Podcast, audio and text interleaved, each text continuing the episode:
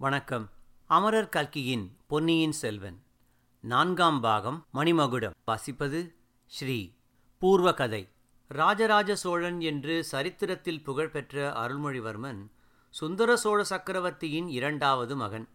குழந்தை பிராயத்தில் அவன் காவேரி நதியில் ராஜகுடும்பத்தாருடன் படகில் சென்று கொண்டிருந்த போது வெள்ளத்தில் மிதந்த பூவை எடுக்கப் பார்த்து நதியில் விழுந்து முழுகிவிட்டான். குழந்தையை காணாமல் எல்லாரும் பதறி நின்ற சமயத்தில் ஒரு பெண்மணி வெள்ளத்திலிருந்து கையில் குழந்தையோடு எழுந்தாள். அவனை படகில் விட்டுவிட்டு உடனே மறைந்தாள். காவேரி தாயே குழந்தையை காப்பாற்றிக் கொடுத்ததாக அனைவரும் எண்ணினார்கள். ஆதலின் அரண்மனையிலும் சோழநாடெங்கும் அவனுக்கு பொன்னியின் செல்வன் என்ற பெயரும் வழங்கி வந்தது.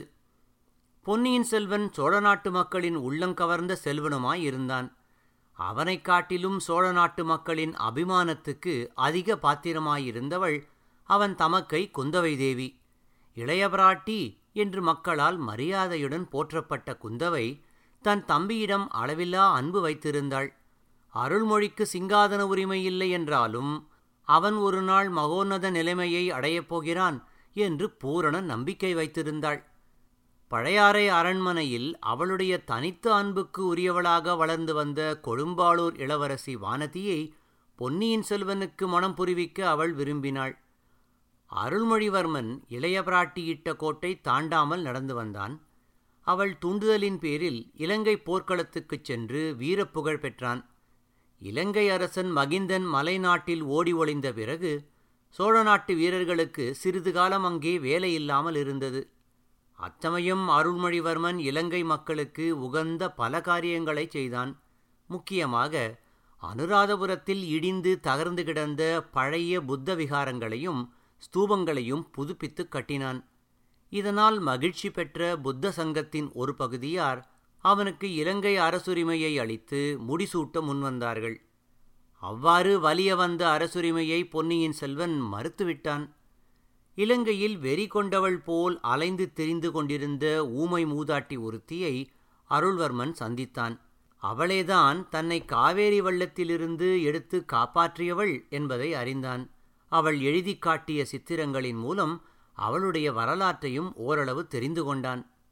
அவனுடைய தந்தை சுந்தர சோழர் வாலிப பிராயத்தில் இலங்கையை அடுத்திருந்த ஒரு தீவில் தன்னந்தனியாக வந்து ஒதுங்கி சில காலம் வசிக்க நேர்ந்ததையும் அச்சமயம் இந்த ஊமை ஸ்திரீயிடம் அவர் காதல் கொண்டு வாழ்ந்ததையும் தெரிந்து கொண்டான். அந்த ஊமை ராணிக்கு பிறந்ததாக அவன் அறிந்த இரண்டு குழந்தைகள் யாராயிருக்கக்கூடும் என்பதையும் ஒருவாறு ஊகித்து கொண்டான். சுந்தர சோழ சக்கரவர்த்தி பாரிச வாயுவினால் பீடிக்கப்பட்டு தஞ்சை அரண்மனையில் படுத்த படுக்கையாக கிடந்தார். வானத்தில் சில காலமாக தூமகேது ஒன்று காட்சியளித்துக் கொண்டிருந்தது. இந்த உற்பாதம் ராஜ குடும்பத்தில் ஒருவருக்கு விபத்து நெருங்கியுள்ளதற்கு அறிகுறி என்று எண்ணி சோழ நாட்டு மக்கள் கவலை கொண்டிருந்தார்கள். சுந்தர சோழரின் இறுதி நெருங்கிவிட்டதாக பலரும் நம்பினார்கள். அடுத்தாற்போல் பட்டம் யாருக்கு என்பதை பற்றி நாடெங்கும் சர்ச்சை நடந்து வந்தது.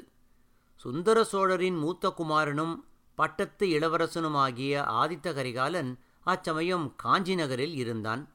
அவன் வீராதி வீரன். மதுரையின் கடைசி மன்னனாகிய வீரபாண்டியனை போர்க்களத்தில் முறியடித்த பிறகு அவனை தொடர்ந்து சென்று அவன் ஒளிந்திருந்த இடத்தை கண்டுபிடித்து அவன் தலையை வெட்டி தஞ்சைபுரிக்கு கொண்டு வந்தவன். காஞ்சியில் அவன் சுந்தர சோழரின் பிரதிநிதியாகவும் வடதிசை சேனாதிபதியாகவும் விளங்கினான். ஆனால் அவன் உள்ளத்தில் நிம்மதி இல்லாமல் இருந்தது.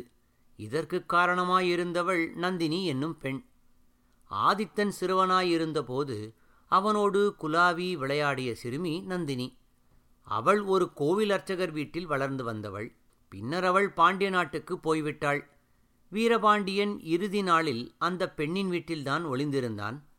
ஆதித்த கரிகாலன் பாண்டியனை கொல்ல வாளை ஓங்கிய போது நந்தினி குறுக்கிட்டு அவனை கொல்ல வேண்டாம் என்று மன்றாடினாள். ஆதித்த கரிகாலன் அவளுடைய வேண்டுகோளை உதாசீனம் செய்து வீரபாண்டியனை கொன்றான். அது முதல் ஆதித்தனுடைய கனவிலும் நனவிலும் நந்தினியின் கண்ணீர் ததும்பிய முகம் அடிக்கடி தோன்றி அவனை வருத்தி கொண்டிருந்தது. அச்சமயம் சோழ சாம்ராஜ்யத்தில் பழுவூர் சிற்றரசர்களான பெரிய பழுவேட்டரையரும் சின்ன பழுவேட்டரையரும் பேரதிகாரம் படைத்திருந்தார்கள். பல போர்களில் ஈடுபட்டு உடம்பில் அறுபத்து நாலு போர்த்தழும்புகளை பெற்றிருந்த பெரிய பழுவேட்டரையர் சோழ நாட்டின் தனாதிகாரி. அவர் வைத்ததே சோழ நாட்டில் சட்டமாக இருந்தது. சின்ன பழுவேட்டரையர் தஞ்சாவூர் கோட்டையின் தளபதி. இந்த சகோதரர்களின் அனுமதியின்றி யாரும் சுந்தர சோழரை பார்க்கவும் முடியாமல் இருந்தது. வீரபாண்டியனுடைய மரணத்துக்கு சில நாளைக்கு பிறகு நந்தினி வயது முதிர்ந்தவரான பெரிய பழுவேட்டரையரை மணந்து கொண்டாள். அவளுடைய சௌந்தரியத்துக்கும் அவளிடம் இருந்த அபூர்வமான காந்த சக்திக்கும் கிழவர் அடிமையானார். இன்னும் பலரும் அவளுடைய மோகன சக்திக்கு உட்பட்டார்கள். அவளது தூண்டுதலால் கிழவர் ஆதித்த கரிகாலனிடமும் அவனுக்கு உடன் பிறந்தாரிடமும் துவேஷம் கொண்டார். சுந்தர சோழருக்குப் பிறகு ஆதித்த கரிகாலனுக்கு பதிலாக மதுராந்தக தேவனுக்கு முடிசூட்டுவதென்று தீர்மானித்தார். அத்தீர்மானத்துக்கு கடம்பூர் சம்புவரையர் மற்றும் பல சிற்றரசர்களின் ஆதரவையும் பெற்றார். மதுராந்தக தேவன் சுந்தர சோழரின் பெரிய தந்தையான சிவஞான கண்டராதித்தரின் புதல்வன். கண்டராதித்தரின் இரண்டாம் மனைவி செம்பியன் மாதேவி சிவபக்தியே உருவானவள். கண்டராதித்தர் காலஞ்சென்றபோது மதுராந்தகன் சிறு குழந்தை அவனை சிவபக்தி செல்வனாக செம்பியன் மாதேவி வளர்த்து வந்தாள். மதுராந்தகனும் இளம் வயதில் சிவபக்தியில் ஈடுபட்டு உலக வாழ்க்கையில் பற்றற்று விளங்கினான். சின்ன பழுவேட்டரையரின் மகளை மணந்த பின்னர் நந்தினியின் தூண்டுதலினால் அவனுக்கு சாம்ராஜ்யமாளும் ஆசை உதித்து அது வெறியாக முற்றி முதிர்ந்துவிட்டது. மதுராந்தகனுடைய சிங்காதன உரிமையை பழுவேட்டரையர்களும் அவர்களைச் சேர்ந்தவர்களும் ஆதரித்து நின்றார்கள். ஆனால் சோழ நாட்டில் செல்வாக்கு மிகுந்த இன்னும் இரண்டு சிற்றரசர்களான திருக்கோவலூர் மலையமானும் கொடும்பாளூர் பெரியவேளார் பூபதி விக்ரமகேசரியும் இதை ஏற்றுக்கொள்ள மறுத்து எதிர்த்தார்கள். அவர்கள் சுந்தர சோழரின் புதல்வர்களின் கட்சியில் உறுதியாக நின்றார்கள். இதையெல்லாம் ஓரளவு ஊகித்து உணர்ந்த சுந்தர சோழர் தாம் கண்மூடிய பின் சாம்ராஜ்யம் சின்னாபின்னமாவதை தடுக்க விரும்பினார். இதன் பொருட்டு தமது இரு புதல்வர்களையும் தஞ்சைக்கு தருவித்து ஒரு சமரச ஏற்பாடு செய்துவிட ஆசைப்பட்டார். மதுராந்தகனுக்கே சிம்மாசனத்தை உரிமையாக்கிவிடவும் அவர் சித்தமாயிருந்தார். அதை மதுராந்தகனுடைய அன்னையாகிய செம்பியன் மாதேவி ஒப்பவில்லை. மதுராந்தகனுடைய மனத்தை ராஜ்ய ஆசையிலிருந்து திருப்ப அந்த மூதாட்டி முயன்றாள். ஆதித்த கரிகாலன் பழுவேட்டரையர்களின் ஆதிக்கத்துக்குட்பட்டிருந்த தஞ்சைக்கு செல்ல விரும்பவில்லை. காஞ்சியில் அவன் பொன் மாளிகை கட்டி அதில் வந்து சில காலம் தங்கியிருக்கும்படி தந்தைக்கு ஓலை அனுப்பினான். ஓலை எடுத்துச் சென்றவன் வந்தியத்தேவன் என்னும் வீரவாலிவன். அவன் வழியில் தன் தோழன் கந்தமாறனை சந்திப்பதற்காக கடம்பூர் சம்புவரையர் மாளிகையில் ஒரு நாள் இரவு தங்கினான். அங்கே ஆதித்த கரிகாலனுக்கு எதிராக நடந்து கொண்டிருந்த சதியை பற்றி தெரிந்து கொண்டான். அவ்விடத்திலேயே ஆழ்வார்க்கடியான் என்னும் வீர வைஷ்ணவனிடம் அவனுக்கு அறிமுகமாயிற்று. இந்த ஆழ்வார்க்கடியான் முதன் மந்திரி அனிருத்த பிரம்மராயரின் அந்தரங்க ஒற்றன் என்பது பிற்பாடு தெரிந்தது. முதன் மந்திரியான அன்பில் அனிருத்த பிரம்மராயர் என்பவர் சுந்தர சோழ சக்கரவர்த்தியுடன் இளம் பிராயத்திலிருந்து நட்புரிமை பூண்டவர். சோழகுலத்தைச் சேர்ந்த சகலருடைய அந்தரங்கங்களையும் நன்கு அறிந்தவர். சோழ சாம்ராஜ்யம் மிக பறந்து விரிந்து மகோன்னதமடைய வேண்டும் என்று அவர் கனவு கண்டு வந்தார். சோழ நாட்டு வீரர்கள் கங்கையை கடந்து சிந்து நதிக்கரை வரை சென்று இமயமலைக்கு அப்பாலிருந்து படையெடுத்து வரும் அநாகரீக சாதியாரை தடுத்து நிறுத்துவதில் உதவ வேண்டும் என்றும் கருதினார். ராஜ்ய உரிமை சம்பந்தமாக எழுந்திருக்கும் தகராறு அவருடைய நோக்கத்தை பாழ்படுத்தும் என்று அறிந்து அந்த விபத்தை தடுப்பதற்கு அல்லும் பகலும் பாடுபட்டு வந்தார். சிற்றரசர் கோஷ்டி எதிலும் சேராமல் சமரச முடிவு காண்பதற்கு அவர் விரும்பினார். நாட்டில் நடப்பதெல்லாம் அறிந்திருந்தும் அவர் தெரிந்ததாக காட்டிக்கொள்ளவில்லை. தஞ்சைக்கு ஓலை எடுத்துச் சென்ற வந்தியத்தேவன் வழியில் குடந்தை சோதிடரின் வீட்டில் இளையபிராட்டி குந்தவையை சந்தித்தான். முதல் சந்திப்பிலேயே அவர்கள் ஒருவர் மேல் ஒருவர் அன்பு கொண்டனர். பிறகு அன்பு வளர்வதற்கு சில சந்தர்ப்பங்கள் ஏற்பட்டன. குந்தவையின் விருப்பத்தின்படி வந்தியத்தேவன் கடல் கடந்து இலங்கை சென்றான்.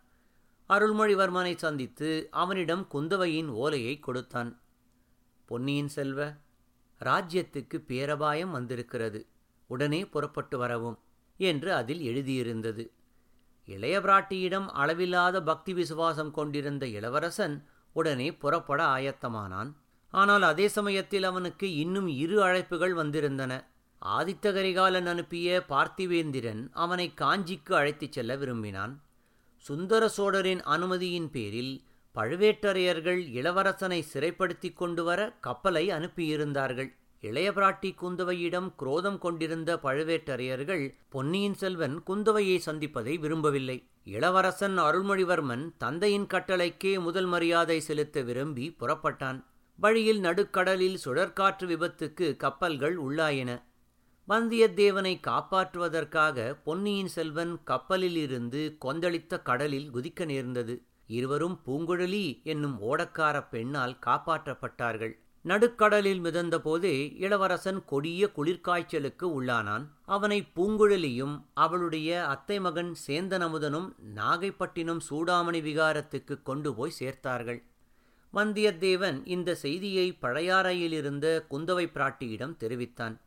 அதே சமயத்தில் ஆதித்த கரிகாலனை கடம்பூர் சம்புவரையர் மாளிகைக்கு விருந்துக்கு அழைத்திருப்பதாகவும் தெரிய வந்தது அவ்விருந்துக்கு பெரிய பழுவேட்டரையர் நந்தினியுடன் போவதாகவும் செய்தி கிடைத்தது. இந்த சந்திப்பினால் ஏதாவது விபரீதம் நேரிடக்கூடும் என்று குந்தவையும் அனிருத்தரும் அஞ்சினார்கள். கூடுமானால் அந்த சந்திப்பை தடுக்கவும் தடுக்க முடியாவிட்டால் ஆதித்த கரிகாலருடன் உடனிருந்து பாதுகாக்கவும் வந்தியத்தேவனை அனுப்பினார்கள்.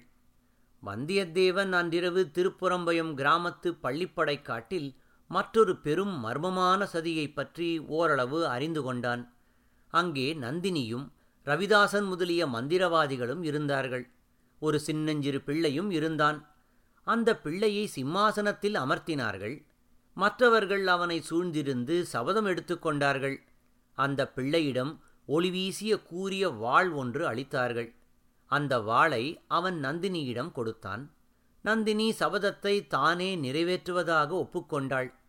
ரவிதாசன் முதலியவர்கள் வந்தியத்தேவனை அங்கேயே பலி கொடுத்துவிட விரும்பினார்கள். ஆனால் நந்தினி அதை தடுத்தாள்.